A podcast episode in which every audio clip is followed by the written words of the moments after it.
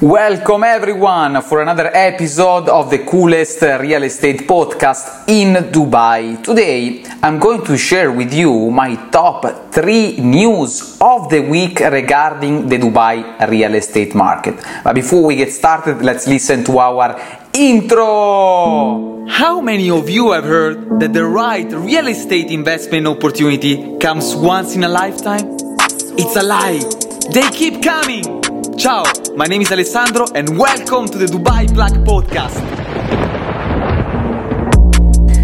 Alright guys, so my top three uh, news of the week are the following. The Dubai registers uh, record numbers of real estate transactions in first fourth month of the year, with a total of thirty-six thousand nine hundred forty-six transactions year to date, which is an incredible number. I can't wait uh, to see what's going to happen by the end of this year. Second one, it's regarding the Saudi Arabia market, which is will be soon offering uh, freehold property to expats, which means people like yourself uh, or myself uh, will be able to own uh, properties in Saudi Arabia. We'll be the owner of the land that will be laying on. Right? Last but not least, for the second consecutive year, Dubai is ranked first for attracting greenfield F D I projects into sectors like tourism, financial services,